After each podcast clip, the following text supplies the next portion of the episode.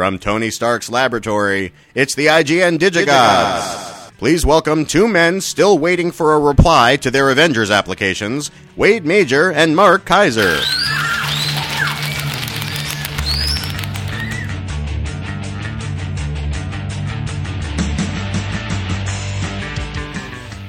Actually, I had a different Avengers application. I wanted to be Steed because I want to meet Emma Peel. Corey, who sent that in? That little tongue twister was brought to you courtesy of Stuart Moncure. Ah, thank you, Stuart. So we're back. It's 2015. Happy New Year. Happy New Year. Look at us. Absolutely. And uh, it's been a nice long layoff. Lots of things have happened. Mark, doesn't it feel like the world has completely transformed since we did our last show? It really is true. Seriously. I, I think the reason why is because we didn't do. See, when we we don't when we don't do a show, the world transforms. It falls apart. if we could just do a show, I know. the world would be a better place. It was weird. Uh, you know, I was getting all ready to come back and talk about the interview, and uh, the interview feels like like that's old. Feels man. like three years ago. was like, the interview? Are you serious? Is that's going to come out on Blu-ray and DVD in, in, in a couple of months? Like, who cares anymore, man? It's over. It's done with. Nothing blew up. Kim Jong Un doesn't care anymore. He's moved on. He's torturing people. He's you know, He's happy. he's happy. He's you know, He's happy torturing people and making like sushi out of live fish. That's that. That's his father. His father used to do that. I know. He used to take the fish live but and slice it up. What? Wasn't that an amazing moment in time? That, that that whole interview fiasco. It was like everyone completely lost their. You know, they did. It's just like it, like theaters flipped out, and next thing you know, you had to have you know the the Tim Leagues of the world and the Alamo Drafthouse hold up their hands and go, "I'm sorry." But is there an adult in the room anywhere? I mean, is this really happening? And George Clooney wanted to get people to sign on, and now Chris Dodd is offering mea culpas. Oh, I wasn't as forceful as I should have been with the MPAA statement. It's like, what's wrong with people? That's all Monday morning quarterbacking. I know it is, but it's crazy. Well- and then the Charlie Hebdo thing, and that ain't funny. You know, like we had a threat with the interview, but nothing followed through. It was hacking, and it was otherwise a whole lot of hot air. But you know, as far as like free speech assaults go, that's the one that now sort of puts everybody. You know, the interview was a thing. It was a it was a pop culture moment, and it was it, it turned out to be a whole lot of hot air. And we'll, we obviously still haven't gotten to the bottom of it, but you know, Paris, man, that's a that's a big deal. What's funny is that the co-creator of Charlie Hebdo is the, uh, came out and said that, that they the magazine did go too far. You, you know what? Here, here's the thing. Here's where I come down on this because I'm a free speech absolutist. I, I- I don't think there is such a thing as too far. If there's some, such a thing as too far, then just don't pay attention to it. You know what I mean? But there's no there's no too far in the world as far as speech is concerned that justifies somebody picking up a Kalashnikov and and and gunning down ten people or twelve people or fourteen people. But you're- you're- it just doesn't. It, there's nothing that justifies that. But you're saying that to people who have no concept or interest in free speech and constitutional rights and whatnot. well, that's the problem. Well, and they're That's never. the And the thing is that they're, they're, they're never going to. It's just not who they are. Yeah, yeah, but, the, the, But you know what? If, look, if if if you're the editor of your, of your high school newspaper and you decide to take out a full page ad saying that uh, that you know the, the school bully is a is a big fat jerk and f him and he beats you up, what do you expect? He's going to beat you up. I, well, then I expect him to, to be. Oh, it's my free speech right. I called you a big I- fat jerk. I No, he's going to beat you. He beat the crap out of you. I expect him to be arraigned on assault charges. is what I expect. Uh, no, I mean this is why we have things like international film festivals. You know what I mean? It is? This is yeah. This is why you have things like Cannes and and and Venice and Toronto and Berlin and you know Tokyo and Shanghai, major international film festivals, because that's where the world gathers and looks at movies and uh, argues about them in a in a in a peaceful and civil way. And you and I both know.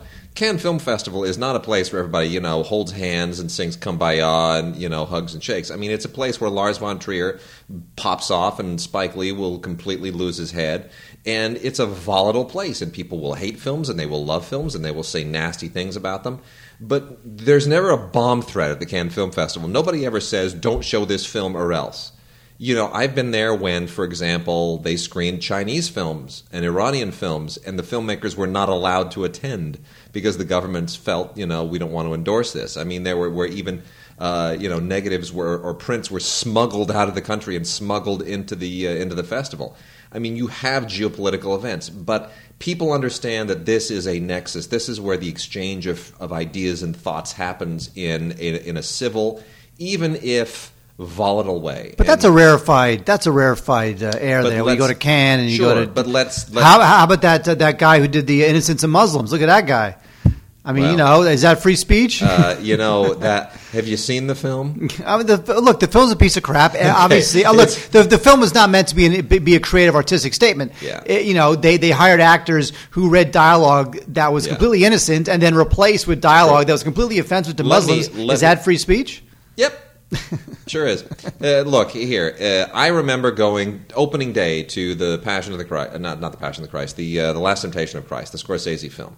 And you know there had been a big vigil the night before. Paul Crouch, the Trinity Broadcasting guy who died recently, he led a big march of you know evangelical Christians around the block, and they were protesting it, and they were having a big old thing. And then I went there, you know, because I said I'm not going to have an opinion about this film until I've seen it. So I went in and I saw it, and there were some Catholic priests in there, and I was like, "Good for you, you know, good for you. Come see the thing, see what everybody's talking about, have an opinion based on, you know, an informed opinion, not a secondhand opinion." And afterwards, um, there were, you know, there's some radio people out there. This was at the old ABC Entertainment Center before they turned it into the the uh, CAA Death Star, and The uh, Plitt Theater? well, it was. I think it was already the Cineplex at the time, and there were radio people, you know, with their little mics running around. They came up to me and asked me my opinion, and I, of course, was nobody at the time. I wasn't, you know, You're nobody now. I'm nobody now. But it's not like you know anybody would have would have known who I was or cared. And uh, they asked me, "What'd you think?" And I said, "I think it commits the worst sin of all, which is it's boring." Well, they don't want to hear that. Well, I know, but I. But you thought- know what? I- I, thought I- it was clever, and in that moment, I thought, I think I have a career in talking into microphones. I, I got to say, you know what? I was one of the first to see Fahrenheit 9/11. Yeah. because it premiered at the 2002 Sure, Cannes Film Festival, sure. and I had the same thing. Microphones coming at you saying, Yeah. "What'd you think? What'd you think?" And I and I here's what I said. Yeah. it committed the uh, the worst sin of all. It was boring. Thank you. See, this is why we're Uh, here. Oh, okay. Exactly. We're, we're and, both- and and by the way, shut up. And by the way, and I, I, I'm I'm, I'm going to use this as a transition to our Yes. Oscar conversation. Yes. Is I remember about ten years ago when they decided to screen Birth of a Nation. Uh-huh. And people were up in arms that they were screening Birth of a Nation because how racist it is, and of course it's incredibly racist. But it's, it, but it, it also created the language of film that we continue to speak to this day, Yes. and it has enormous historical value. True. So you know that's something else. People were picketing outside the theater saying, "How dare you show this movie?" You know, when I uh, when when I taught film history, that was the first film that I had them watch before the first day of class, Birth of a Nation. Just let's let's you know let's talk. Let's let's get your emotions out there right on the on the surface. It's but the problem with that film is that is that it commits the biggest sin of all. It was boring. Thank you. So uh, Let's be the runner for the whole- How was the LAFCA evening? We uh, you were, Oh yeah, Lafka. So the Lafka dinner. Here's the thing. I went. I have to say the, I had more fun just sitting at my computer and just because I was at home, you know, I didn't I didn't care to go. I had more fun sitting at my computer getting your texts than any than anything else. You know, I have to say, hysterical. normally, e- even though we all vote our conscience as we should, Yes. I always judge the evening based on who would potentially show up for an award. Right. And except for the fact that I kind of wanted to see Tom Hardy because I think he's super cool, awesome, it was going to be a boring evening. I went myself. Yeah. Didn't take anybody. No, no, uh, like a girlfriend or a date or some buddy, whatever. So I went myself, and let me tell you something. It was the first. It was actually the first dinner I left early. Yeah. I left right before the because it was so It was- boring. it was long, man. It was long. Well, here's the thing: Tom Hardy was there. They announce him. He runs up from the side, accepts his award in about like a 30 second self effacing speech about all he did was read the prompter and everybody else deserves credit. He said that, then he left. Over. Then, a couple minutes later, I'm looking ahead of me, and I see this tall woman in a dark outfit dart across my view and sit down. I'm thinking to myself, is that Angelina Jolie? And I said, well, it can't be Jolie because we didn't give her anything. Yeah. And then a few minutes later, uh, I forgot who was doing it. They uh, presented uh, was presenting uh, Gena Rowlands with our Lifetime Achievement Award, and it was actually I think it was, it was Stephen Farber because Stephen told some story about meeting Gena Rowlands on, a, on on an international flight. and She was very nice.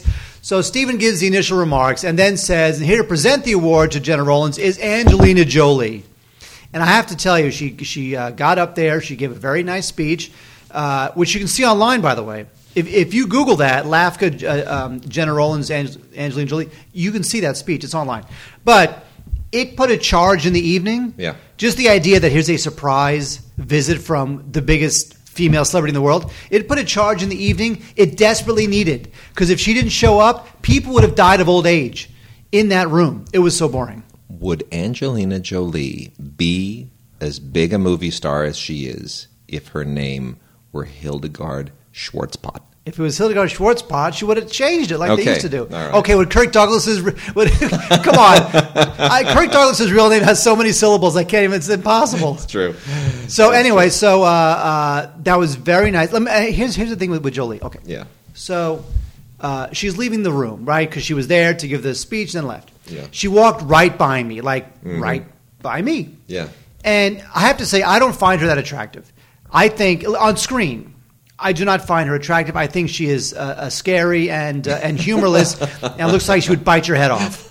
Okay, I don't find her at all attractive. But I have to say, when she walked by me, beautiful. Yeah. very beautiful. Very very thin. Yeah. and very thin. And you can see that. I mean, God love her. She's you know whatever 37, 39, and that's what happens. But there's a little bit of the crow's feet come. I get it. It's fine. You know, whatever. We all get older. But she was very beautiful. Yeah. Well, So I was very impressed, and that was it. And then the evening went on for about another six hours. and then I left. I couldn't take it anymore. Well, it was, but it was your tweets were very, or your uh, your texts were very funny, so I enjoyed. It. Because I was bored. I know. Although, I, uh, the, the, uh, to me, the highlight of the evening was that I ate a second dessert. So, well, good for you. I, I, I always enjoy those desserts, the little tardy things. Because here's what they do at the dinner: they put the desserts out when you when you initially sit at the table. Yeah. The dessert, which is obviously not ice cream, because it'll melt. It's some sort of a tart or something. tarty thing. Yeah. Uh, they put that out Yeah. when you sit down. I guess is one less thing to Exactly. to serve or looks pretty, whatever. So I ate mine, and then uh, uh, I ate somebody else's. Good for you. Thank you. Which And- get which by the way could get us into our Oscar conversation. Well, let our Golden Globes and Oscar conversation. Golden Globes. I, Forget course, the Golden Globes. I, I know. I, I, I didn't watch the Globes. Golden Uh, Globes is like the is like the industry joke we all buy into because it's good for business. Well, it's it's funny because the Globes kind of now are suddenly irrelevant once the Oscars come come out. But here's here's what I find really really interesting is uh, you know the uh, the Oscar nominations came out. And as soon as they're, and this is the first year they read all categories, right? JJ comes out, you know, uh, and, and, and read a bunch of categories, and then it was uh, Chris Pine and uh, the Academy. Cheryl Boone Cheryl Boone Isaacs, the Academy president, who, Who reads the rest. said? Who said? Who said? Who said what? Dick poop. That's right. That's right. Dick poop, and, and that became the trend on Twitter for the day. That we're, we're a nation of twelve-year-olds, really. Uh, anyway, and she giggled when she said it. I thought that was cute. But here's the thing. You know, the, the the thing that blew up was, oh my gosh, Ava DuVernay didn't get a nomination for Selma. Selma only got two nominations, Best Picture and Song. What happened? Bunch of racists, bunch of sexists, and it just like everybody was completely like going off and uh, I want I was I was on television and radio that day. I, I you know I started getting calls off the hook. Uh, Ted Chen from Channel Four schleps out to my house with the with the camera crew and the van and the whole thing to sit me down for you know about ten minute interview, which wound up being like six seconds when they finally ran it on the five o'clock news. And uh, and then I was I talked for about ten minutes on the Peter Tilden show on KABC radio that night. And here's the thing: tell me if you agree or not it, the, to, to actually pretend that the Oscars are quote unquote racist or sexist because they didn't nominate Selma is to suggest that somehow 6,000 people all get into one room in like a, with like a Borg like brain and say, let's screw over this movie. It didn't happen. The, the different categories are all nominated by branches. Okay, so individually, that film failed to impress almost anybody except the body at large, which includes a lot of members at large who don't get to vote for the individual categories. Clearly, Paramount's decision not to send out screeners to guilds, which deprived of any guild awards, to critics groups, which probably didn't help it with the critics groups very much, even though critics made a stronger effort to go out and see it. You know, you have fewer people in a critics group. Paramount didn't get any momentum coming out of the awards season beforehand. It got no BAFTA nominations. It got Spirit nominations.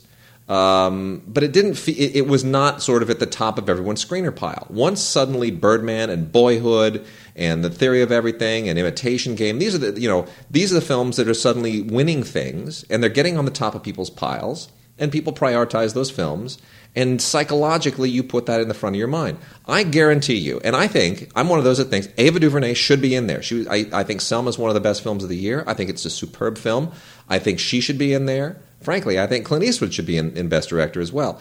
But I think Paramount blew it by not sending out screeners. They they failed to generate the momentum needed. If that film, that exact same film, had been handled by Fox Searchlight or the Weinstein Company, it would have six, seven, eight nominations. Oh, I agree. Absolutely. Absolutely. I agree. 100%. Yeah. So it's it's simply a matter of how you play the campaigning game. It's it's it's not a problem with the Academy, but at the same time, is there a problem with diversity in Hollywood? Of course there is. But it, it, you know, just because Denzel Washington and Halle Berry, you know, win uh, Best Actor and Best Actress in the same year, does that suddenly fix the whole business? Of course not. But we get this in our minds that somehow the symbolism of the Academy Awards matters. And it doesn't really matter one way or the other. It, it speaks more to a lot of other moving parts. And it's upsetting on a certain level, but at the same time, the Academy Awards are a crapshoot every year. They really are. Well, look, everything you just said, right? Yeah. With the with the screeners and didn't win the Guild Awards and the individual members uh, vote for their individual uh, categories based on whatever. All that is way too complicated. Let's just scream racism because that's easier. And we've got some time to kill on Fox News and CNBC and uh, NBC and Yeah. uh, CNN and MSNBC tonight. That's really what it is. It's, it's just the it's the you know what the outrage machine right now is just it, it just it just it, it activates on just the slightest provocation because that's the society we live in. We all want to go on Twitter and Facebook and say how outraged we are and, and get a bunch of Oh. likes and it's just a bunch of crap. Look, Kim Kardashian took her pants off. Yay! Okay, all's forgiven. exactly. So anyway, You know what's funny though? Although it's funny though, I will say this. I although I do think, and I might be wrong, because this whole thing about the screeners Sure, and it got shut out of all the guilds and, and that, that kind of stuff. And I was very uh, upset that David Oyelowo did not get nominated because I thought he was guy was He was freaking fantastic. great. What's funny? but who would you remove from the five that got nominated? Bradley I mean, Cooper. See, but he's great too. He is good, he is good, Timothy actually. Spall didn't. I'll get, take that, Timothy Bradley- Spall didn't get in there. Ralph Fiennes is in a movie that got nine nominations, but none for acting. I mean, he's not in there. I mean, if you look at who didn't, even with Ava, like the five directors who are nominated are all really ace directors. Paul Thomas Anderson is not there. Uh, Clint Eastwood is not there. J.C. Chandor is not there. Most Violent Year didn't get any nominations. I know, that's it's- wild. when you look at the stuff that did not get nominated, it's not just Selma. It's there's a lot of stuff that I mean, the, the Paul Thomas Anderson film uh, Inherent Vice, I didn't like it, but a lot of people did, and it got one nomination for screenplay, which I think should have gone to Most Violent Year.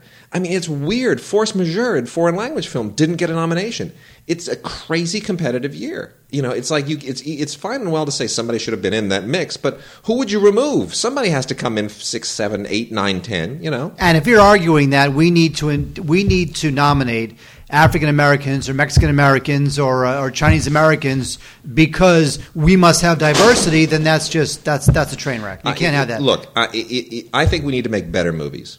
Period. That's that's my mantra for the season. I'm going to be on the the KPCC uh, Film Week Oscar show, and, and I'm going to say the same thing. It, it, we need better movies.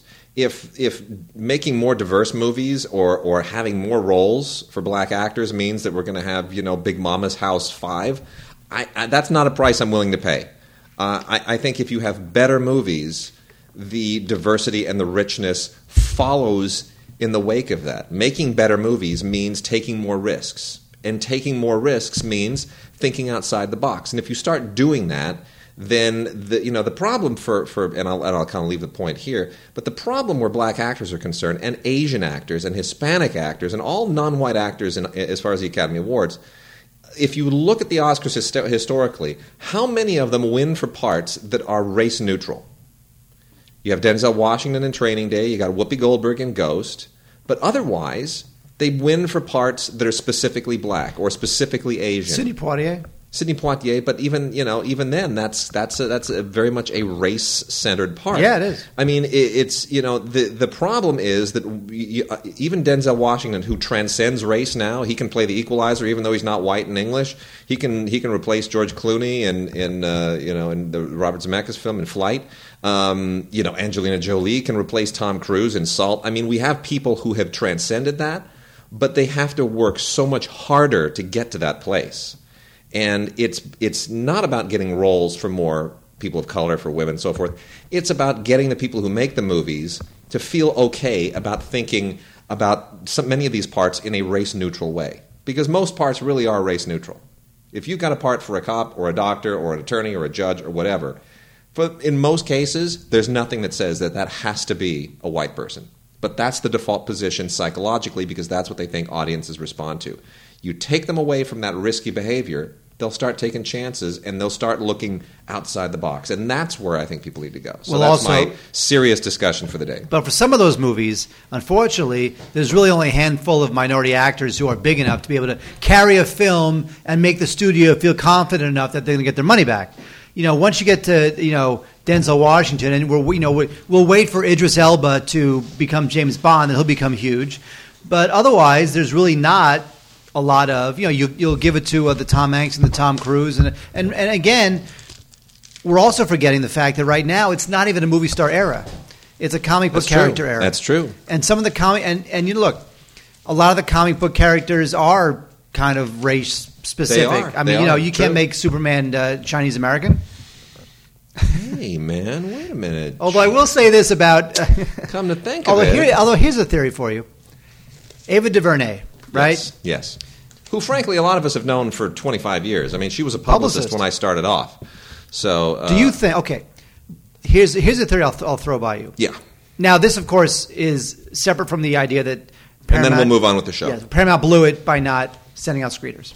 Get that. Yes. Uh, do you think that Ava, okay, the reason why Selma is so good, right, is Mm-hmm. Yeah. because it avoids everything that would make it an Oscar film, right? True, true. So, do you feel if the movie was this big bloated hagiography with angels singing on a mountaintop, which is what Lee Daniels would have done, Surely what and what Lee Daniels would everybody have would have done, Yeah. do you think it would have been nominated for a bunch of Oscars? Absolutely not. So it was all a screener situation. I, I think it's entirely. I think you know, Selma was a movie that was. There are a lot of movies on people's lips uh, at awards time, and there's a timing thing going on here too. We forgot to mention David Fincher, Gone Girl. You know, obviously it got it got uh, you know some recognition, but it didn't get a David Fincher nomination. It didn't I get. didn't deserve that. Come on. But, but well, here's It's, the a, thing. it's, it's, it's, it's, it's, it's an airport novel. Stop it. Kind of, but but the movie is very good. But the movie probably would have done better had it been released a month later, right? There's a there's a there's a very delicate timing thing that goes on with the Academy Awards and with the award season, and y- you have to kind of catch people's attention at the right time. You know, it's really all about timing, and you can be too early and you can be too late, depending on the kind of film you are. The, the exception this year, obviously, is Budapest Hotel. Wes Anderson, you know, that film was like That was, that was early in the year. that was early in the year, like Crash was back in, in 2005, and it just sort of it just it snowballed, and people loved it, and no one expected a movie that was that good at that point in the year, and because it's a comedy, people kept seeing it again, and then it came out on Blu-ray and DVD, and then now they're re-releasing it. I mean, that is that is just aces the way that Fox Searchlight has handled that. Absolutely beautiful.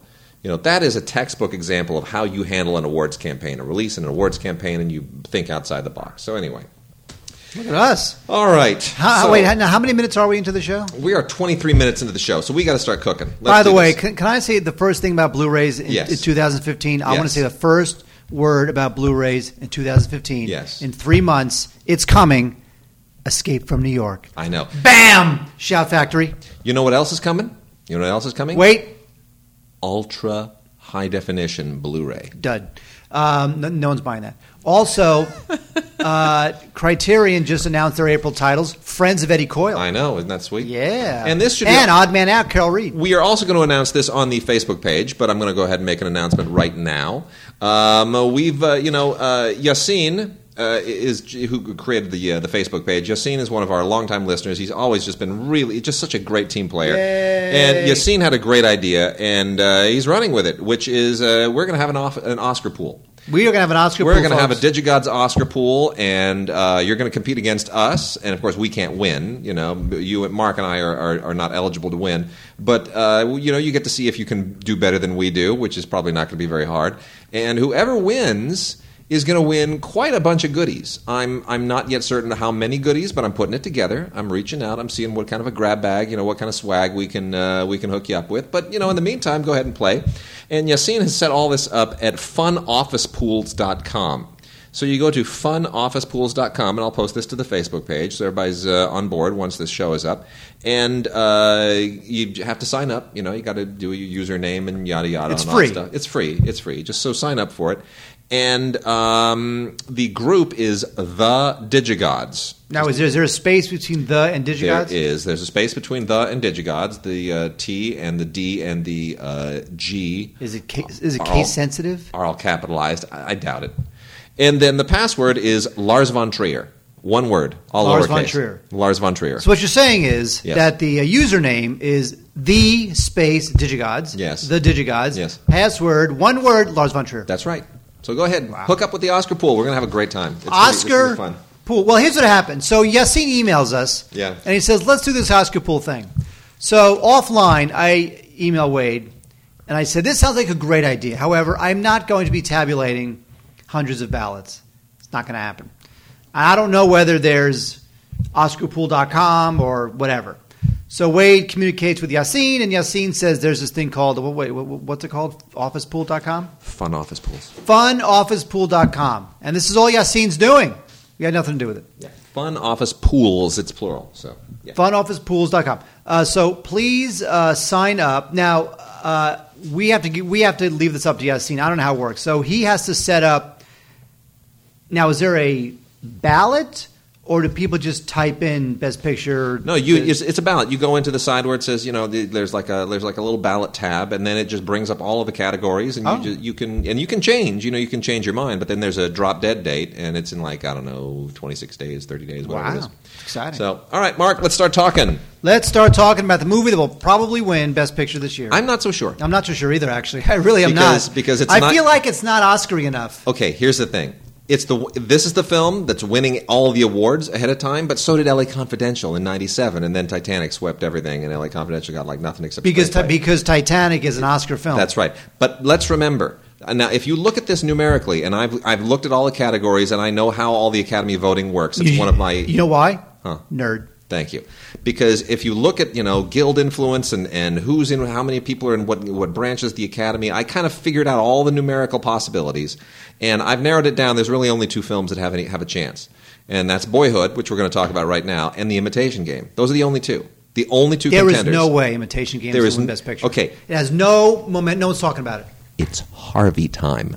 Okay, It's Harvey time. It's. Harvey time. You know what that means. Okay, that means that means that that Babe Ruth is coming out, and it's the bottom of the ninth, and he's pointing at the top of the bleachers, and IFC is on the mound pitching. Okay.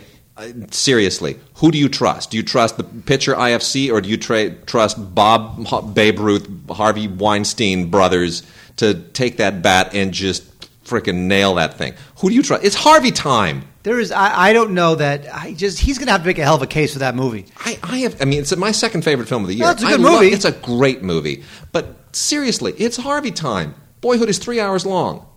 Imitation Game is But- is, is about two hours, and it's great, and it's a total Oscar film, and it's a feel good Oscar film, and it's, it's it's got a gay theme to it, so it's a little bit politically correct, and you know, seriously, IFC, they're gonna can IFC beat Harvey Weinstein? IFC has never won Best Picture. No, they have not. Have they been nominated for Best Picture? Never. IFC, IFC and Magnolia every year, whenever we get our screeners, you know what it is. IFC and Magnolia basically sends you like a batch of screeners with a rubber band around them, and they're a bunch of DVD, DVDRs, and like, I don't know if there's anything good in here. You kind of thumb through it and see what you like. They don't promote their stuff. Boyhood is the first film they've actively promoted. When I got that screener of Boyhood and it was like printed with the nice packaging and the for your consideration and the whole thing, I thought, wow, IFC, finally, what took you so long? But, uh, you know, it's Harvey time. I don't know, man. Carry man. on. Talk Yeah, about it- It's Boyhood. Harvey time. I just don't know that the Academy's going to go. Man, Harvey, you you are going to strong arm me into voting for a movie that is Talk good. about talk about Boyhood. You know what the amazing part about Boyhood is, and you have to admit this, Wade. I know you're not a fan of it, although I, Well, I'm, I- I I'm a bigger fan of it than you are. I But don't dislike it. I just don't think it's amazing. But okay, I just want to say, don't you find it amazing that this movie was going on for 12 years and no one knew about it? Li- Literally, like in Well- 2002, 2004, 2006, 2007, 2009, 2000, nobody ever read about this little project he's been doing. 2011, They- 2012, so they- they kept- 2013. they kept the nobody secret thought really well. They Yes, kept the did. secret really That well. is remar- I find that remarkable. yes, Uh, but people are responding to this film in, in, a, in a very strong way. I, they, they really feel like they are living this kid's life real time condensed. And so it's really touching a nerve. And, I, and I, again, is it an Academy nerve? Probably for Best Director, just for the achievement of it. if you give me 12 years to make a movie, I will make the greatest film of all time. If you give me 30 days to stage the uh, March on Selma, Alabama, I'm going to tell you no thanks. Okay? it's not about how long it takes to make a movie, it's how much you can do in a short span of time. Well- that's, that's the measure of the filmmaker. Well, but you know, people are. If you had It's hired, a better movie if it were made conventionally with different actors playing the kid at different ages. I, I don't think so because better no, because the because seeing this kid grow up. Just I'm not saying it. it, it Took me I, out am not. took me I'm out not saying movie. I responded to it this way, but a lot of people did. It gave the movie a soul because you felt like you are living this kid's life. Yeah, I didn't. You know, and look, I was like, get- oh, this is next summer. Yeah, but you got it. but that's fine, and you got to admit they didn't use title cards. You know, there were little visual or oral signifiers that eh, obviously he got he got older, but Yeah. there was little visual and oral signifiers to further it along that this is a couple years later. They didn't. There wasn't like a black screen with white with white numbers Yeah, saying true. saying 1997. You know, so I, I just think this thing is touching a nerve on, on, in a very deep emotional way. And It is. uh, it is in any case a lovely Blu-ray, and it's probably the best thing that IFC has ever released. So uh, seriously, I mean, it's it's it's a it's a lovely package. They clearly know that they're that this is a you know it, their time is now for this film. Oh So- yeah. Uh, we also have the Equalizer with Denzel Washington, and uh, I, I'm I'm on record as saying that Denzel is my all-time favorite actor. I love Denzel Washington. I will see anything he does. I don't care what it is because he's the man. This movie, meh. yeah. Well, i you know, Every time he killed somebody, I thought to myself in the theater, "You just got equalized," Oh, because it's just because the movie's just so it's just, so typical. You know, Uh, it, at least when it was uh, at least when, when when it was a British guy, like if Idris Elba played this part, yes, that'd be cool too. it, it sure would. But you know what? It just it was very cliched and it was very typical. And I I don't know why they had to resurrect this character in this old CBS show just to make this movie, because it's just Denzel Washington who I love more than anything. But I just feel like he deserved better. I just I just don't get it. Didn't get it. But it's a beautiful looking Blu-ray because it's a beautifully shot film. And uh, there's a couple of. Um, Special features on this thing, uh, which I thought was pretty good. Photo gallery, useless, but it looks nice, and I do like the. Um, it's a bit of a fluff piece, but they do have this piece on uh, Denzel Washington's um, career, which of course is great. And uh, so there you go. Lovely. Actually, actually, you know what? Uh, rent this for the sound. Very good sound. All right. Seven uh, point one. So, a few other things that uh, uh, are are new or relatively new since we uh, last did a show. Uh, the trip to Italy, which is the uh, sequel to the trip. Uh, Steve Coogan and Rob Brydon come back in uh, yet another uh, another fun time with Michael Winterbottom, who just keeps on working and making unusual movies and different movies. And Winterbottom, Yeah, but he, you know what? I loved him, and, and you felt like he was on this like Oscar trajectory where he'd be like this super Oscar guy. His time was the '90s. But now it's like it's like Atom Egoyan. Yeah. He had that trajectory where you're like, this guy's gonna make Oscar movies. Jane Campion. D- make Oscar movies, and then it sort of like died. They they were part Kevin Smith. Well, we're going to talk about him in a moment, but they were they were all part of that class of the '90s. They were. They were all. I mean, I was. You know, when I was first going to the Cannes Film Festival in '92, '3, and '4, they all had movies there. Welcome to Sarajevo and The Piano and.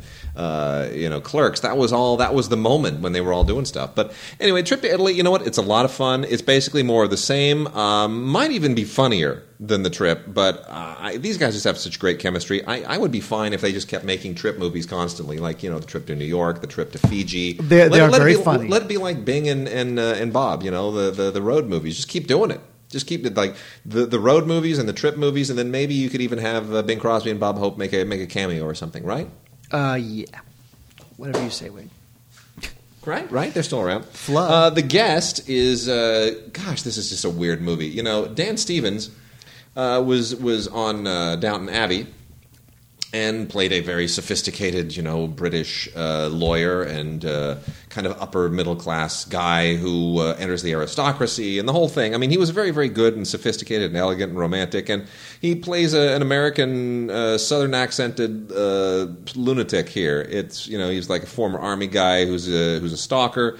And uh, it, it's kind of a conventional thriller. This movie really belongs in the '80s. This is one of those movies, one of those you know like uh, Fatal Attraction, single white female kind of deals.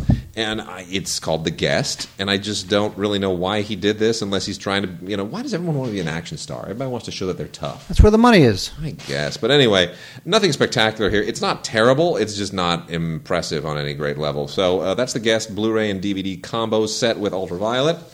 And then we've also got um, The Good Lie, which is the Reese Witherspoon that, uh, movie that no one's talking about. This was uh, kind of came and went. Basically, this is a, a dramatization of the same story that you get in the uh, in the documentary about the uh, the Lost Boys of uh, what was it called? You know the. Uh, Uh, the Lost Boys, Kiefer Sutherland. Uh, no, no, no. The, the, the kids from Africa. That, Oh yeah, uh, uh, Sudan. The Lost. Lost the, Boys of Sudan. Thank you. Uh, anyway, basically, they made a dramatic film of that, and it's very impressive during the early parts when these kids are fleeing the Sudan. They're fleeing the warfare, going through the jungle, and you know, some of them don't survive. I mean, it's a it's a really harrowing first half. And then flash forward, and they're a lot older, and they're you know trying to uh, make a life in America. Reese Witherspoon is trying to get them situated in an apartment, and she's trying to help them, you know. And then it just becomes generic fish out of water stuff. But otherwise, The Good Lie um, is uh, it's half of a really good movie, and Reese Witherspoon's really more of a supporting actor in it than anything else. It's not her story, but you know they're they're not going to market it based on the Sudanese guys. There's your racial thing again, right? It's uh, like they're they're marketing it with, with with Reese Witherspoon, but it's you know it's half of a good movie. So I would say that's uh, there's that, and then lastly on my little mini stack here from Film Movement. Uh, I wish Film Movement would start doing some Blu-rays because this is the kind of film that really demands it. Um, but Film Movement is still a great company, and A Thousand Times Good Night is one of those movies that you know might have been an Oscar contender had it gotten a, a, a marketing campaign from a bigger distributor. But I'm thrilled that it got released at all, and so I, I salute Film Movement for doing this.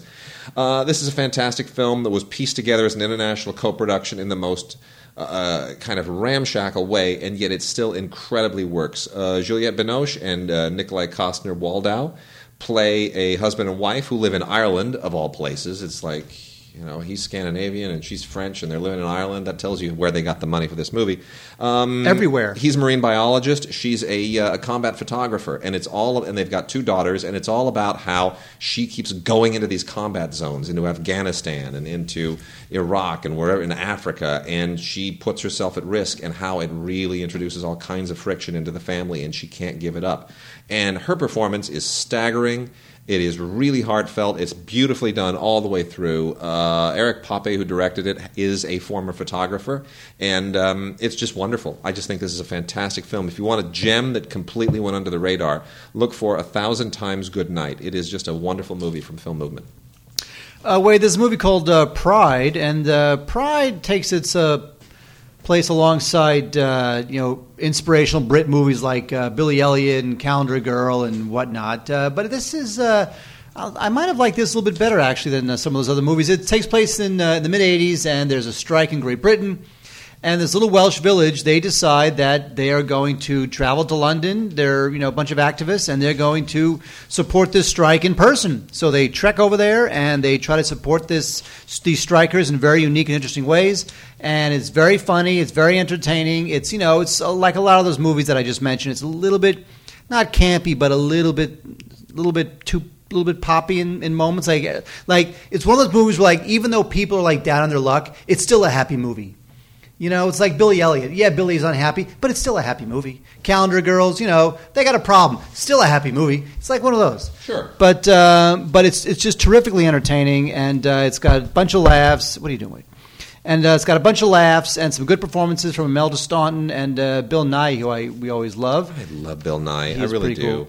And I also wa- you Paddy know, Considine. I, I, I watched uh, uh, over the holidays, you know, because it's not appropriate for, for the baby, for my daughter, but um, not really a baby anymore. But uh, I, you know, I, I, I kind of snuck away and I watched uh, Love Actually, and gosh, he's funny in that movie. You know that, uh, wait, that no, that's the one where they spend forty five minutes getting off a plane at the end, right?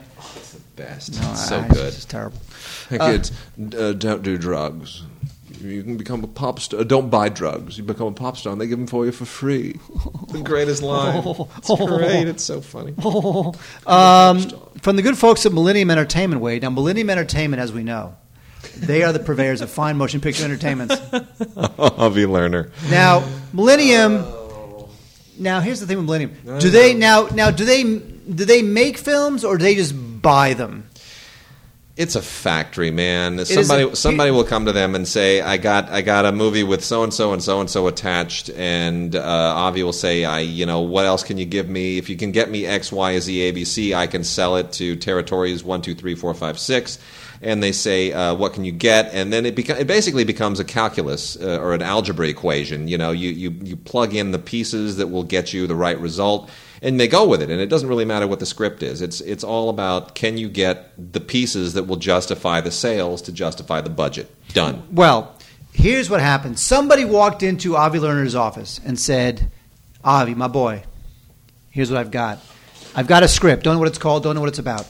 Don't even care. But I can get you Danny Aiello, Tom Berenger, Kyra Sedgwick, Natasha Henstridge, Thomas Jane, uh, Tom Sizemore, Sylvester Stallone, and Danny Trejo. And Kelsey Grammer. Will you make this movie? What, what's it called? I don't know. What's it about? I don't know. I'll make it anyway. got Danny Trejo and Kelsey Grammer. I got Danny Trejo and Kelsey Grammer. Oh, Danny Trejo sells. He sells really well in in like Panama, and, and Kelsey Grammer sells really well to Fiji. I guess that's worth about eighty thousand dollars, maybe maybe eighty two. What else you got? oh wait, I have Thomas Jane and Kyra Sedgwick. It's Okay. done. Anyway, so this is called Reach Me, and uh, it's a, it's actually a drama. Even though it's sort of um, positioned, at least the cover art, especially the back part with the with the machine gun Yeah. going off, um, it's a bit of a drama. It's about this this inspir- this motivational book, and these characters read this motivational book, and they decide to change their lives in certain ways. And I won't get into the specific ways because that'll ruin the surprise. But the ways aren't always violent. Some of them are very kind of inspiring. How they how these characters kind of take this book to heart and try to change their lives in positive ways. And so that's Reach Me. Um, it's not very good because um, it's a Millennium film, and Millennium films are always bad. Yeah. So f- also we have from Kevin Smith, and nobody hates Kevin Smith more than I do. Uh, we have Tusk, which is oddly enough the best Kevin Smith film in a long time. And and I, I you know what? Such an odd movie. it's a very odd movie. It's about a guy who turns into a walrus. Yeah. And uh, As opposed to Horns, which you're also going to talk about in a moment. That's Isn't that true. Weird? Tusk and Horns came out at the same time. Love it. So Kevin Smith, I just feel like now that he has made just bomb after bomb, and he's a, he's a bit of a punchline at this point, he just decided to throw it all away and do just the weirdest film ever in the entire world. It's this podcaster. He's looking for a story, and he winds up traveling to Canada, and he meets this guy played by Michael Parks, and uh, he turns into a walrus. But you know what? It's very sty- it's low budge, but it's stylish and it's kind of funny and it's completely bizarre. And I just feel like I wish Kevin Smith would make more films like this, even maybe not so unhinged from a story standpoint. Right. You know, like Red State. When he did Red State, I thought to myself, wow, he's going to make a political statement, whether I agree with it or not. At least he's going to be out there and, and giving it a shot. And Red State in the end was not very good. No. I'll take this over Red I, State. he, I don't think Kevin Kevin Smith needs a strong producer. I, he needs a partner. He needs a you know he needs a, a Zanuck or a Selznick or that you know a, a Sam Spiegel. He needs somebody to just basically slap him around every once in a while and to bring out his best. He doesn't have a strong producer. No, I, He needs that. And you know what? And here's the thing: there was some when when he made a Zack and Miri make a porno. That movie was not bad. That was almost a real Not movie. terrible. It's almost he- a real movie. Almost is. You're right. you know, and I thought, wow, he's actually Yeah. he might be growing up just a little bit. tiny bit. Well, I, I still think you know Amy is is a is a is a really good movie. Yeah, totally. it- until the end when it just that goes off the rails. Yeah, but but where, where's that guy? Yeah, you need a producer. Uh, Wade Horns. Wade. Oh my gosh, Here's the thing. guy who turns into a walrus and then a guy who grows horns. What? You know, well, it's, Come it's, it's on. it's what's his name? Wrong with Uh, this it's- season? It's, Alexandre Aja, whatever the, Yeah. the horror director. But it's funny because like you get Daniel Radcliffe, right? All the money, more he's richer than God. It's unbelievable. He Worth can get- hundreds of millions. Hundreds. He is richer than than like Robert De Niro and Robert Redford combined. you know what I mean? Isn't that insane? And he can Isn't that get- crazy. He can get any movie he wants. He can attach himself to any script, right? And He and, make. He can finance the movie. He could He finance. could write a check. He could write a check and make an Avengers movie. He could. No, what I'm saying is that he could write a check and make a, make a movie that will move people and touch people. Say he makes horns, He could finance Titanic. He could make like Titanic two. and that's why, It by comes, the way, it comes back up and sinks all over again. He could do it if he wanted. And that's why, by the way, thank goodness Jennifer Aniston did not get nominated for an Oscar because you know what? Just because she decides to show up for a movie for the first time in 12 years doesn't mean mean she needs to be rewarded. you know. you know, it- she has all the money in the world. have, you She seen, can- have you seen the film? uh, yes, You did. You saw Cake? it's not great. Okay, I'm watching it tonight. I haven't seen it yet. Yeah, the screener? They didn't send me a screener. Did they send you a screener? No. Yeah, they said. Well, they, they sent me like two days ago. I had to uh, beg for it because they only sent out guild screeners. They did the opposite of Selma. They solicited the guilds and they didn't solicit the critics. But I got to talk about it on Friday on uh, on Film Week. So Uh, anyway, Horn's not very good. Yeah. Okay. Um, should we talk about this now, or are you talking You about know what what? you're talking about? Uh, yeah, let, let me let me blow through a few here real quickly. Uh, Liam Neeson uh, did a walk among the tombstones uh, back in the holidays and, and got a little bit of attention, but everybody said, "Ah, it's just like a dry run for the next Taken film." He's just kind of keeping his, he's just honing his skills. He's keeping himself sharp, letting people know what's coming. This is way better than Taken Three. Taken Three is like a horrible, horrible, dreadful ab- abomination. And Walk Among the Tombstones isn't bad. Uh, it's uh, basically it's you know the same kind of thing he's been doing lately. Liam Neeson's late late night conversion into a, an ace action star. He's kind of a rogue PI who helps uh, this guy who's a heroin trafficker. Again, Dan Stevens from Downton Abbey, trying to be a tough dude uh, which he shouldn't do. And uh, th- these guys have killed his wife, so he's going to try to help the heroin trafficker track down the guys who killed his wife, and everything gets all dark and hazy and so forth. This is the kind of movie that Nicolas Cage probably would have done, you know, 15 years ago and made a hash out of it. Liam Neeson makes it uh, really r- gritty and good and solid, and uh, it's not great. It's based on a series of novels, but it works. Uh, it's a Blu-ray and DVD combo. And then uh, we got a couple of horror films here with similar titles. I will separate these for you. Annabelle is a quasi prequel to The Conjuring. Uh, that creepy doll, that kind of freaky looking doll thing from The Conjuring. This is all about the doll and uh, how the doll got to be so creepy. And uh, it's scary. It's not. Uh, it's not The Conjuring, but it's scary. It's good for you know anything with dolls. Why are dolls so creepy? Dolls and clowns. Talking Tina. Oh my gosh, dolls and clowns. They're, they're, they're, they're, the, they're the worst. All, anything with makeup, it's just horrific. And you know what? My mother-in-law, this, my mother-in-law gave my daughter, her granddaughter, a, a doll that looks a little bit too much like this. And uh, it, it sits in the closet. We don't we don't open the closet. It terrifies us. it does. It's like it's really creepy. And every once in a while, on a certain night, the door to the closet is open. Does, does it open with a creak? Yes. It's the worst thing ever. And then, uh, not to be confused with Annabelle, is Jessabelle, which is one of the worst films of the year. Uh, they try to plug it by saying, from the producer of The Insidious and The Purge, as if that's a real selling point. Um, you know, this thing should be scarier than it is. It's not. Uh, it's uh, directed by a guy who was an editor and then a director on a lot of the Saw films, so he's bringing a lot of the same shock techniques from the Saw films.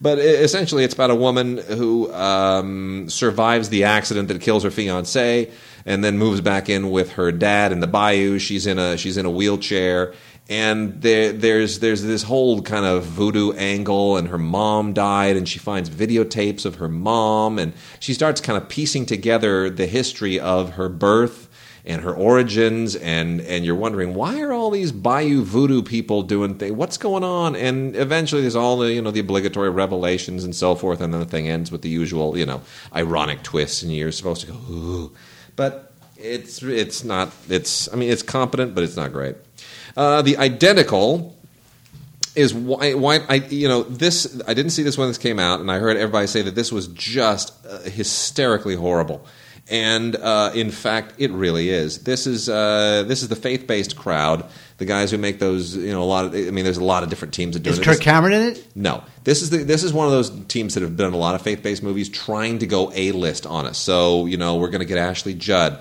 we're going to get Ray Liotta. That's pretty A list, right? Right there. Yeah, this is 1994. Yeah, exactly. So anyway, this is the story of you know Elvis Presley was a twin. You know this, right? I did not. You didn't know that? I Elvis, did not know that. Elvis Presley was a twin, but the twin brother died like in the womb or something like that. Like there was never they were never born together. The He other killed him. in the womb, right? Uh, anyway, there, Elvis was originally one of it, he, so he was a twin. There was another one, and this is like, well, what if the, that's not true? What if the twin actually was like they were separated at birth, and the twin was adopted and grew up to become an Elvis impersonator? And then there's like a whole faith angle to this. It's just hilariously stupid. It's uh, it's unbelievable to me that somebody actually cooked this story up. Well, actually, what would really happen is that the twin would grow up to be uh, Elvis's business manager and then embezzle all the money. Yeah, anyway. And then Elsa and Fred uh, is a uh, remake of the uh, Italian film of the same name. Uh, with Christopher Plummer and Shirley MacLaine playing the lead parts of uh, an elderly couple who, uh, despite the objections of their children as they are moved into a rest home, they uh, wind up connecting and liberating each other. And he brings her down to earth, and she makes him fly. And yada yada yada, on and so forth. Uh, it, it- you know, the original film is kind of sweet and charming, not great. This one is just kind of annoying because Shirley MacLaine just does not know how to. She plays it at like she turns it up to eleven now every performance. Yeah, she's she's become like this Hallmark Hall of Fame actress for some Yeah. reason. And then lastly, the very unfortunate Men, Women, and Children uh, from uh, Jason Reitman, which he's now had two bombs in a row, and I think it's too bad because I think this is a really good film. Uh, but it just it did not connect with people. Uh, a lot of people thought this was just too kind of moralistically, like a kind of an overbearing moralistic attack on the internet and social networking. It's basically about all these, you know, these several different families that are all kind of struggling with the way that the internet and social networking affects their children. And I, just feel like I'm being scolded for two hours. I, you know what? But I, as a parent, I got it. I totally got it. I connected with it. I'm like, this movie is important, and I thought it was well acted and well written and well conceived. And but yes, it, it was a little too heavy handed for most audiences. But I still think it's a good film. So uh, it has a few extra uh, special features on the Blu-ray, and uh, not a whole lot, but it's. Uh, I, I think it's worth. It's at least worth a rental, and uh, it's got a deleted storyline among the extras, which I kind of wish had been included in the film would have made it kind of a richer experience. But still, I you know I, I really admire the film, and I think it's uh, it's too bad it, it got dismissed as it did. I'm hoping it ca- it catches on now, gets a second life. becomes a cult classic. Yeah, let's hope so. The showgirls of uh, social media inspired films. Yeah, why not? Uh, should we talk about this? Yeah, go ahead. That's, Okay, that's an important film. Now you read the book. I You did read the very, book. You have a very different opinion of it than I do.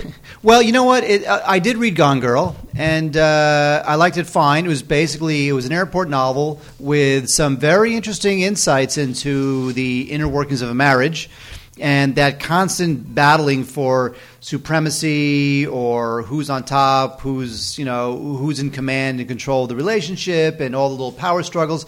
And I like that stuff, all couched in this you know airport novel thriller kind of a conceit. And the movie is very uh, faithful to the book. I had heard that they had changed the ending, and uh, they did not change the ending. The ending is extremely uh, faithful to the book, and um, so it's good. Uh, the movie, I have to say, I feel like the movie was a little bit beneath, um, was a little bit beneath David Fincher, a little beneath Okay. him. It, it, I, Because at the end, I, am watching the movie and I'm thinking to myself, is is this all there is? I mean, is this it? I mean, Zodiac plumbs the depths of obsession. yeah. This is like it's and, and, and another thing that bothered me, uh, other than the "is this all there is" situation, is that I felt like Fincher was a little more motivated by the procedural aspects of it than the emotional aspects of it. I like. The, I saw this around the same time as I saw Men, Women, and Children, and I thought that both of them were very scathing looks at the media culture. I think this is a media satire, and uh, I I didn't realize it till halfway through when the film turns the tables on you. I mean, it really throws you a left hook. It's very Vertigo-like. It's intentionally Vertigo-like. But it goes from being a very serious film, a kind of a whodunit, and then it turns into a thriller that's a little cheeky and, and very satirical. I mean, it really starts kind of overreaching, and I thought in a, in a conscious way. That's a difficult thing to do in a film, and I think people didn't fully appreciate what Fincher was doing. Uh, he was he was walking a line, taking material that was, like you say, it might seem to be beneath him, but I think he elevated the material. Because frankly, have you read The Shining? Have you ever read Jaws? You read The Godfather? Those are all not great. None of them. They're, I mean, Jaws is a terrible novel. The Godfather is a dreadful novel. And The Shining is like typical Stephen King. But all three of those movies elevate that material. They turn it into something else. They see something in it that is better cinematically than what it was originally in book form. And I think, I think, I mean, not having read the book, but it seems to me that Fincher was going for something similar here. Well, uh, the uh, Blu-ray is beautifully put together, I have to say, and Nice uh, packaging, right? Nice, beautiful packaging, Yeah. and it comes with a uh, Fincher um, uh, commentary. Can't beat that. I mean, he does. Uh, you know, he's not. Uh, it's it's not quite like having uh, Bob Zemeckis and Kurt Russell do the used cars commentary, but uh, he does tell you a lot about what he was thinking. Um, so. Uh, is the movie worth watching? Absolutely. You know what? With your girlfriend or your wife or your boyfriend or your husband or whatever, check this thing out. You'll be talking about it after it's done.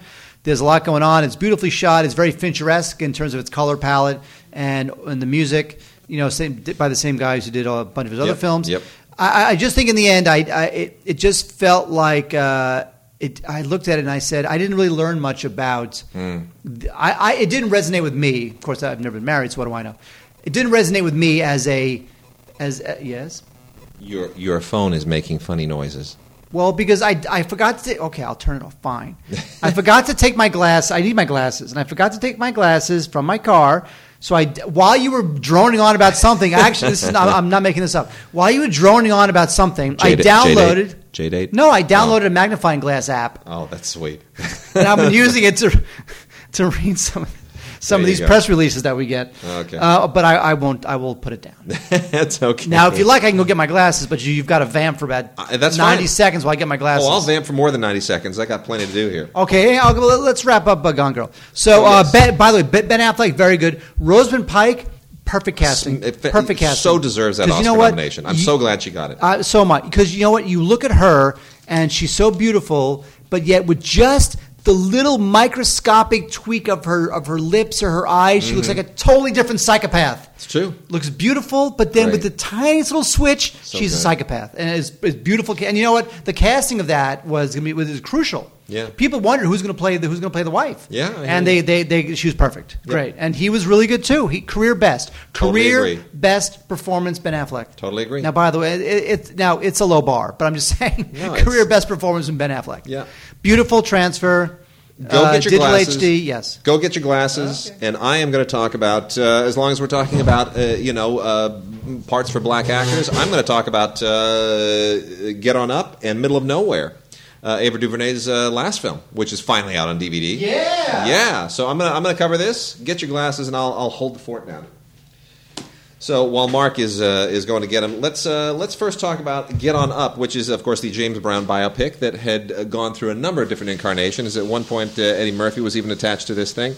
Um, uh, you know what? Here's the thing: Tate Taylor directed this. Tate Taylor previously did uh, The Help three years ago, and uh, he's becoming known now, uh, not necessarily in a, a positive sense, as the white guy who gets the call to direct films about uh, black subject matter and black icons. Um, but I will say he does it particularly well. Get On Up is not a great biopic. This is not. This is not even on the level of Ray. But there are some very interesting things in it. Chadwick Boseman. Uh, who was previously uh, very, very good as Jackie Robinson, does an unbelievable job here playing James Brown. I mean, it is incredible. It is not just a James Brown impersonation, which a lot of people have done. You get the dance down and you get the how and the voice and the whole thing. Uh, that's that's always what's kind of constituted the James Brown impersonation before, but he gets the craziness right. He gets the crazy, the obsession, the workaholic, um, the guy who is incredibly conflicted based on his upbringing, and who's ambitious but who's a little bit unhinged. It, he he gets all the nuances of the crazy, and it's really really good um, in that regard. Where it's weak is in uh, the in trying to give you an insight into him. You're not you don't really get an insight into him. So Bobby Bobby Byrd is your access to the emotional landscape of the film. But it is nonetheless, I think, uh, in most regards, a solid entertainment. The music scenes alone make it worth watching. Chadwick Boseman just he, he just he's so entertaining to watch. It makes you want to just go and do like I did and look up a bunch of old James Brown videos. Um, and it's got some alternate and deleted scenes, uh, full song performances, which is great fun. I'm so glad they put that on there, and uh, even some extended performances. It's really really fun, really good. Get on up. Uh, I liked it, even though it's not a great film. The music makes it worth watching. Ava DuVernay's last film, which is essentially the movie that got her the call to do Selma, is Middle of Nowhere, a low budget but incredibly well made movie. Really nuanced, beautifully acted. Uh, and David Oyelowo was in this, and that's what how she wound up getting it. Lee Daniels was supposed to do Selma, but David Oyelowo, of course, having already been cast as Martin Luther King, said uh, at a certain point when they lost Lee Daniels, he says, I, "Ava can do this. She's an amazing director." Brought her on, and I mean, a huge upgrade. I mean, this movie was what? What do you think? A million and a half? A million? Oh yeah. And then suddenly she's handed a twenty million dollar budget, but thirty days. It- all right, but very low budgeting. That she's got 30 days to do it. Yeah, I mean, in- but to stretch a dollar this way versus stretching a dollar the other way, you know, you you you have to up your game. You really have to up your game, and she just did it so beautifully. Uh, so anyway, this is a really really good movie. I mean, Middle of Nowhere was it was kind of high last year in our in our voting. I mean, it was kind of on Yeah, the bubble in a some lot love. of things. It got some love. Um, but yeah, it's just as as a, just a dramatic character piece. It is uh, it's fantastic, and it won Best Director at the uh, 2012 Sundance Film Festival. And uh, it's basically uh, you know a woman caught between two men, and it just but it just it just hits on every emotional level. It's just so beautiful. I'm really curious to see what Ava does next because you know you're not going to give her Jurassic Park six. No, and but- uh, what are you going to get? What's she going to go for? I, I'm, I, I, my guess is she probably has a laundry list of passion projects that she would love to do. And I don't think she's going to take an assignment. That's just not her style, you know? It's just not what she does. She's not the kind of person that says, all right, I've made it. I'm Wolfgang Petersen. I just made Das Boot. You know, hand me, uh, you know, some big bloated uh, tent pole or something. It, it, it, this is what the studios love. They love it when somebody gets excels at a passion project or, or some little indie, and then it's like, okay, now we're going to use you. We're going to capitalize on your name, and we're going to hand you something that we've spent the last five years developing. I don't think she's going to do that. I think she has her own projects, and I think she's going to use her capital now which may be greater because she's not been nominated, because everyone is feeling guilty now about it. I think she's got more cachet. This may work out in her in her favor. I think she's going to get to do what she wants. So uh, that's what I'm interested to see. And then lastly, on my little stack here, the Maze Runner. Uh, the Maze Runner is, you know, of course, another attempt at taking a young adult novel uh, that has it's kind of a franchise following and doing the uh, the you know the, the Hunger Games deal on it or uh, the the Divergent deal, and it ain't gonna work. I, I mean, it's it it just isn't that. Um, the idea is, you know, people trapped in a giant maze, which has been done to death in uh, in science fiction and even young adult fiction, and it it doesn't really bring anything new to the table. Um, I don't know. It's it's competent, but it's not that interesting. It has a documentary and a visual effects reel and storyboards and gag reel and all kinds of stuff to try to try to make this feel a little bit more accessible. It's it's okay. I guess if you like the other movies, you'll enjoy this, but it's not up to, it's not up to snuff with Divergent or uh, or the Hunger Games. Blu-ray DVD uh, combo set with the with the Ultraviolet as well. Uh, Wade, uh, you just talked about um, James Brown. Now let's talk about uh, Jimi Hendrix. Yeah. Jimi, always by my side. Now, what's interesting about this film is that uh, it really is the first film to just put Jimi top and center. Yep. Right? Yeah. The guy is just, he is uh, played by Andre Benjamin, uh, who does a terrific job. Um, he looks like Jimi, he's got Jimi's moves.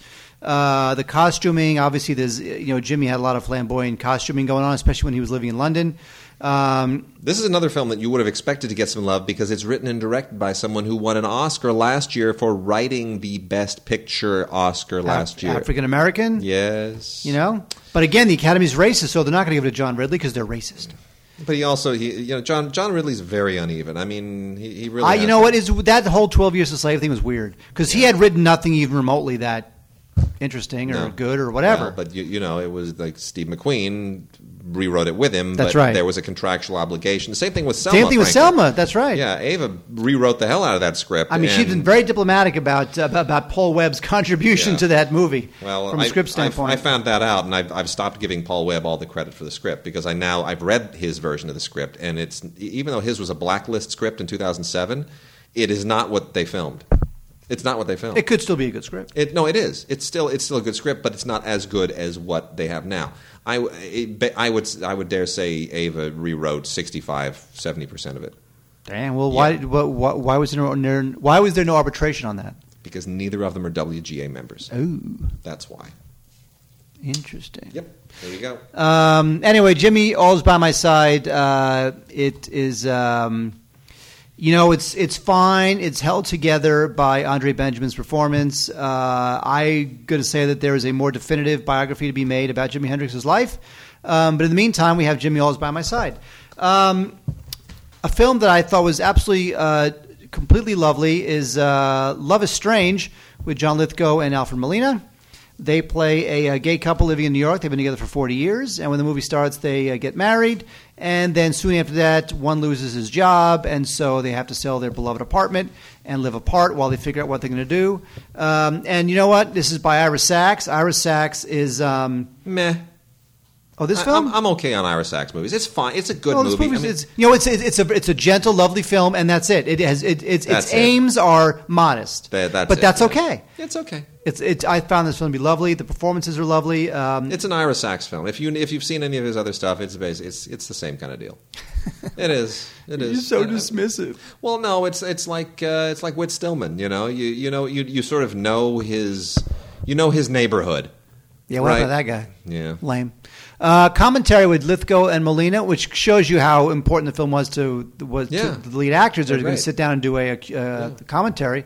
There's also Q and A with um, uh, at the uh, recorded at the LA Film Festival, which is kind of interesting because Ira Sachs is interviewed Yep. there. And uh, I like this film a lot. It's got a lot of lovely performances. It's just terrific. Uh, Love is Strange. Check that out. Uh, we also have um, a thing that I couldn't get through called The Two Faces of January. And uh, you know, it, the thing with um, the thing with this is that it's a um, it's a thriller, and it's about this guy and his wife, and it's a little not talented Mr. Ripley esque, but um, although it's based on a Patricia, a Patricia Highsmith novel. And Highsmith novels, if you read them, they are very hard to adapt to film. I thought that the um, that the Matt Damon um, Mr. Ripley was pretty good. This one less so. It's about this charismatic guy and his wife, and they befriend this young guy during a European trip.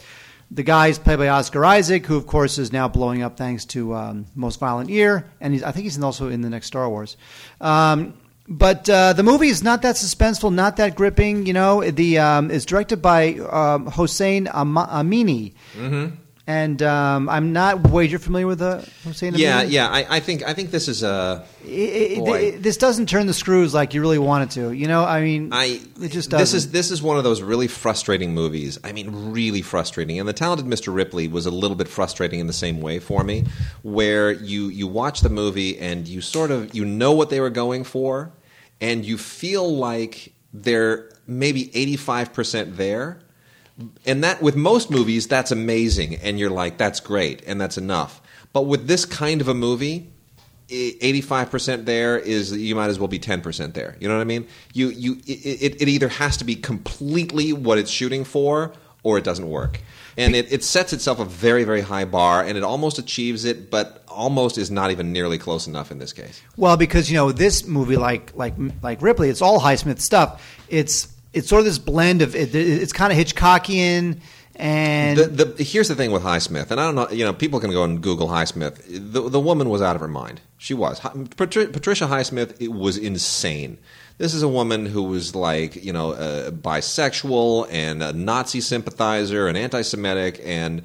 I mean, really, just un- completely contradictory in so many facets of her life, and um, that all you, it, you get that in her writing.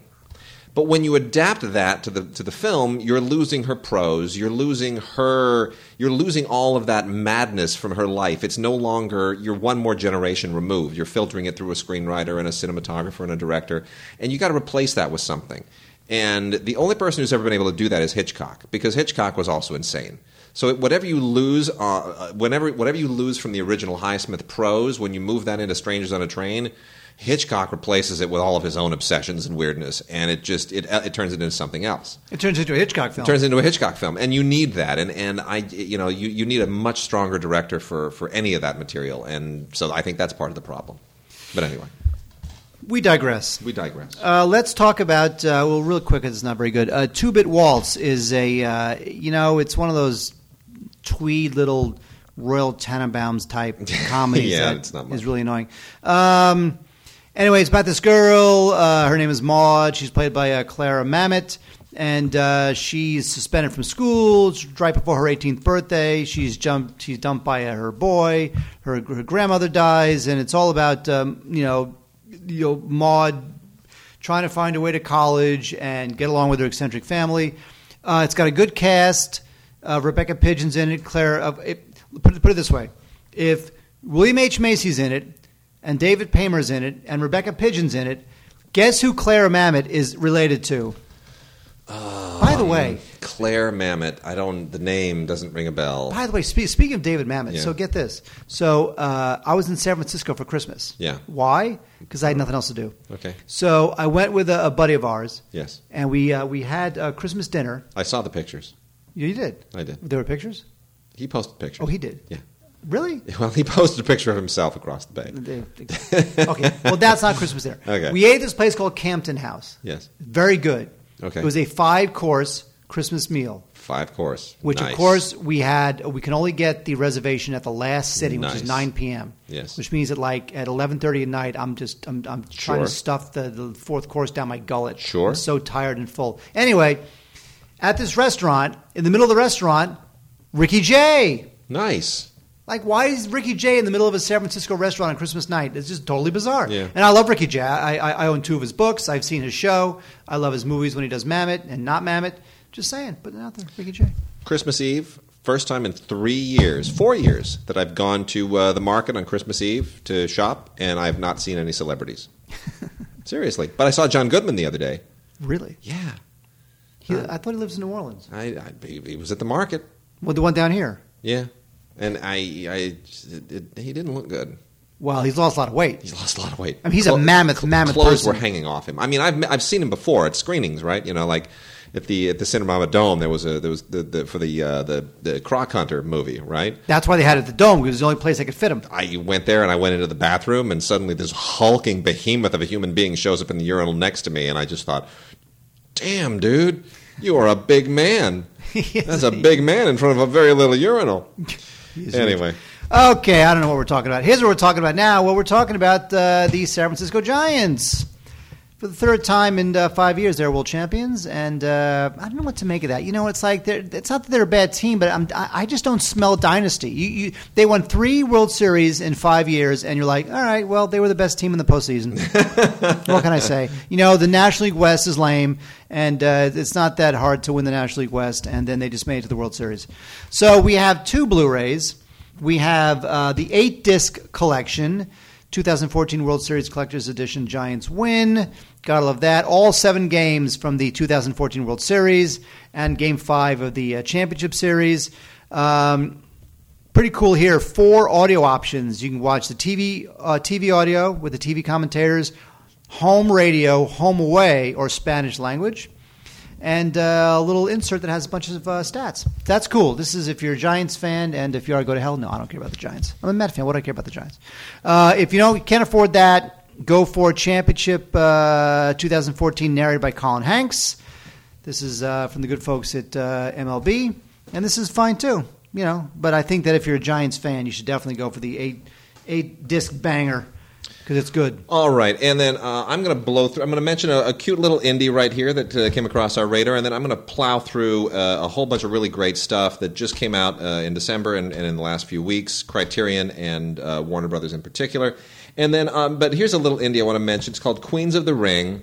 And uh, this is this has a whole. If you're if you're a WWE fan, you'll totally enjoy this. This is um, one of the first films from uh, WWE Studios that I think actually has kind of a little tongue-in-cheek charm. A lot of cameos in here from uh, from their wrestlers. Basically, it's the story of a mom who works at a supermarket whose son is obsessed with wrestling, and so to uh, kind of you know ingratiate herself into the, her teenager's obsessions, she uh, she takes lessons on how to be a wrestler herself and convinces all of her coworkers or the other cashiers from the market to, to join her.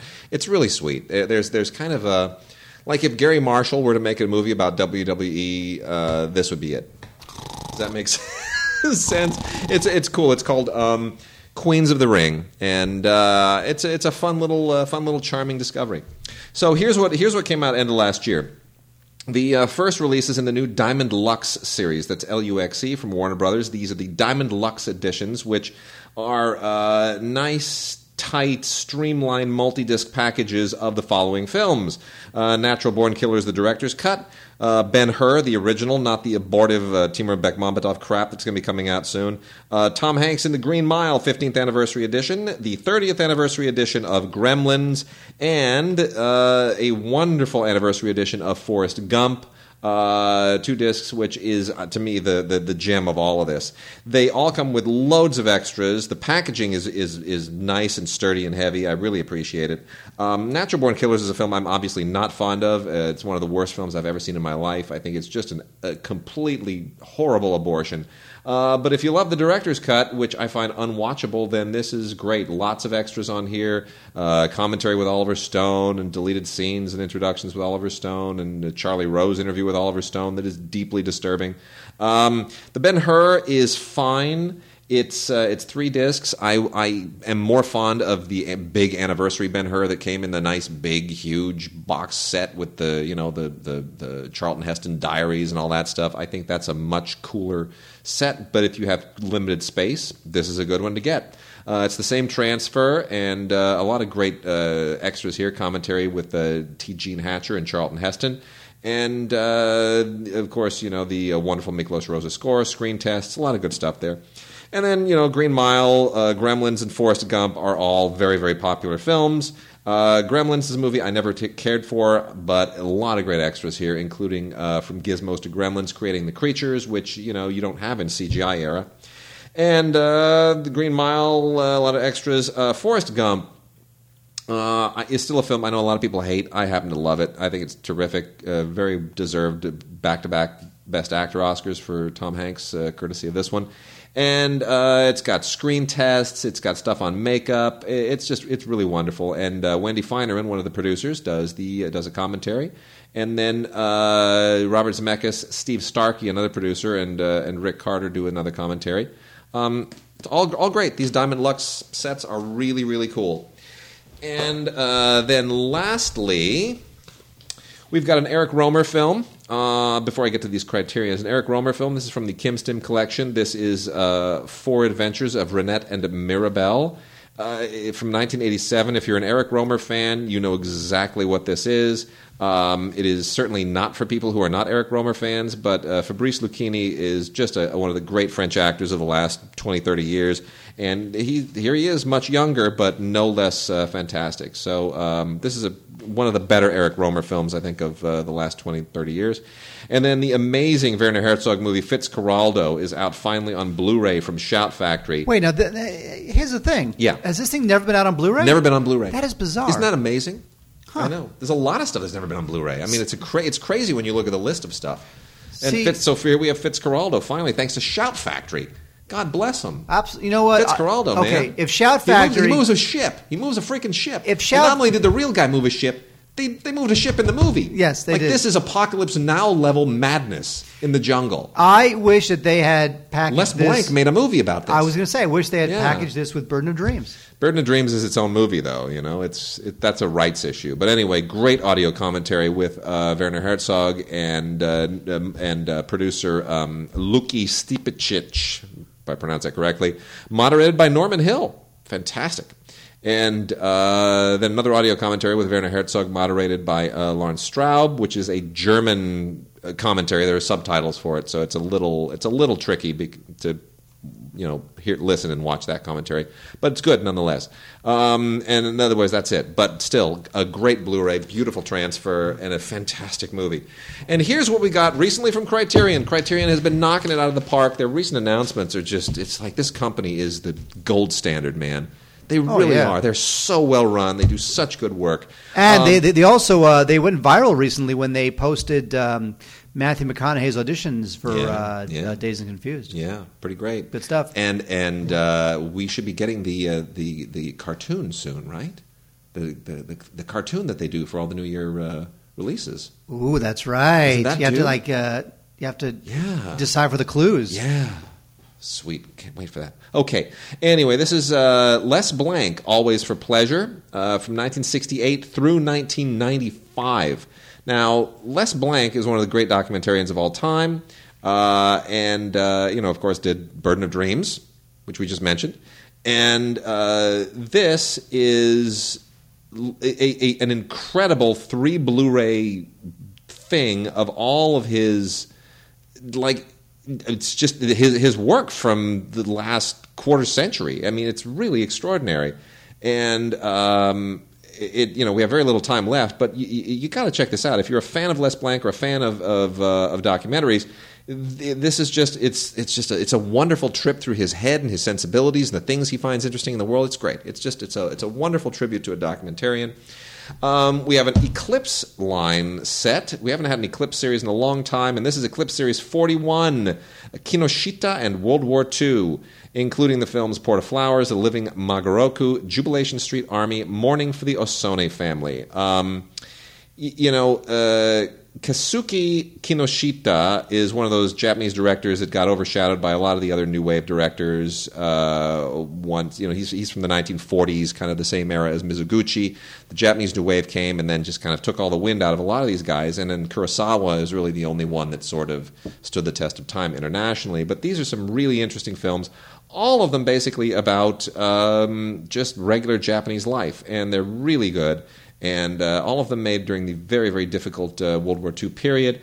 And uh, most of Kurosawa's stuff from that period, by the way, it's all propaganda, not very good. And one of them is even lost. Can you believe that? There's a Kurosawa film that we don't have. Like, I how have weird it. is that? I have it. And then lastly, here are the five uh, most recent uh, Criterion sets.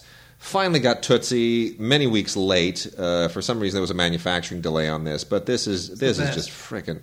I love this movie. the best. I mean, how great is this? They they they, they basically took Some Like It Hot, a Billy Wilder movie that's nearly perfect, and and they made it like into something that's just as good, if not better. It's amazing. I mean, Larry Gelbart and Sydney Pollack just sat down and they just killed it. And this was the year of Gandhi and E.T. and The Verdict. I mean, this was an amazing year, 1982. Bill Murray. Oh, Bill Murray. That is one nutty hospital. Uh, that's just my. That's so. You, you know that was an ad lib. Of course it was. Uh, you get the uh, Paul, uh, Sydney Pollack commentary, late Sydney Pollack, obviously recorded before he, he passed. Uh, interviews with Dustin Hoffman and Phil Rosenthal. Um, an interview with with Hoffman as Dorothy Michaels by Gene Shalit, which is priceless. It is priceless. Gene Shalit, come on. Jane Shalit. That mustache. It's fantastic. Uh, you get The Making of Tootsie and A Better Man, The Making of Tootsie, two different uh, documentaries from 1982 and 2007. Everything about this is wonderful. I, I shouldn't have to sell this. Um, you also get Preston Sturges' The Palm Beach Story, which is uh, from 1942. And uh, Criterion's coming out with a bunch of Preston Sturges man, stuff. Well, they've always had a lot of Preston Sturges stuff. Well, there's. I have a DVD set, not Criterion, a DVD set of Preston Yes, Sturges films. true. It's great because it's Yeah. all the Preston Sturges classics. You know, Sullivan's Travels, and all in one little beautiful box set. I, I'm really tempted to keep that and not get the individual Blu-rays Uh, because it's a nice little beautiful box set all there. That's a tough call. I'm not going to help you with that one. There aren't a ton of extras here on this, but there don't need to be. It's it's a Palm Beach story. It's it's it's hilarious. It's wonderful. It's Joel McCrea and Claudette Colbert. They're uh, they're a married couple, and their marriage is falling apart, and, and then everything goes nuts in Florida. It's fantastic. Uh, Guy Maddin, really an acquired taste. Uh, I like him. If you're if you are a completist for Criterion, you're going to want to get My Winnipeg, which was high in our awards voting, if I remember too, about five years ago. because it's wasn't it? cool. Yeah, Andy Klein loves I know this guy. Yeah, well, Guy Maddin because he shoots every movie on like black and white eight millimeter stock that was that was you know from 19 dragged through the mud or something. dragged through the mud and then plowed over by you know stampeding horses, and then he projects it with the sound out of sync, and everyone goes, "Ooh, it's amazing!" No, come on, there's more to it than that. There is more to it. Uh, my Winnipeg, of course, you know he's from Winnipeg. Guy Maddin is, and he doesn't really leave Winnipeg. He's just kind of a guy that makes movies like weird little retro movies in his in his home province of Canada, which to Canadians is like like it, Canadians don't even know that Winnipeg is one of their provinces. It's like us and you know Maine or something. I don't know. It's like really Delaware. People come from there. People live in People- Delaware. People, live there. Yeah. Um, but it, it really, this is, uh, it's very, very sweet, and it's you know his movies are just unusual. But my Winnipeg may be the the most kind of emotionally affectionate of his movies. He's cool. Yeah, and then uh, the Bitter Tears of Petra von Kant uh, is another one of the Fassbinder films that Criterion keeps getting. These things were released by Wellspring years ago when there still was a Wellspring, and um, then they all went out of print, and the DVDs were selling online for like you know 150 dollars, crazy stuff like that. Like, oh yeah, it's going to be out of print forever. Are you are you nuts? It, it'll be on Blu-ray eventually. Hold your horses and just wait. Oh, come on. How, And seriously. sure enough. Okay, you know what Blu-ray I'm waiting for? Huh. The Killers and Hard Boiled. Hard Boiled. Well, the, the the killer is on Blu-ray. It is Yeah. domestic Blu-ray. Domestic Blu-ray. I'll, I'll, I'll, I'll go over that with you. It's a little complicated. You and can, how about Hard Boiled? uh, hard boil. I recommend the imports. Frankly, Can I play him? yeah, yes. You have to you go. Uh, Is it Region One? It's all. It's it's non-region. It's Okay. it's multi-region, but it is NTSC. But you, there's a whole ton. Of, it gets very complicated. I'm just saying they need a Hard Boiled and the Killer Look, superset uh, of excitement. Drunken Master Two has never been on DVD or on Blu-ray. Wh- what's up with that? Seriously, give me a break.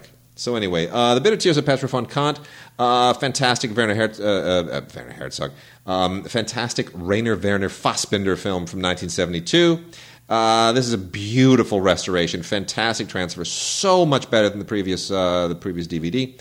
Uh, Michael Ballhaus, of course, shot this, who would later go on to do Raging Bull. His son, uh, Michael Ballhaus, is uh, uh, now a cinematographer as well. Or no, uh, Florian. Florian Ballhaus. Thank you. Florian Ballhaus is now a cinematographer as well. We're in that second generation, right? Like the Cronenweths, the Cronenweths, and the. Ballhauses. Yeah, Yeah. there's like uh, the sons are now carrying the torch. Uh, even even our friend Lloyd, right? Lloyd Ahern, you know. Wait, who's Lloyd's? Lloyd's dad was the cinematographer for uh, Miracle on 34th Street. Really? You didn't know that? No. Lloyd was the clapper boy on all those movies. Really? Yeah. Did not know that. Yeah.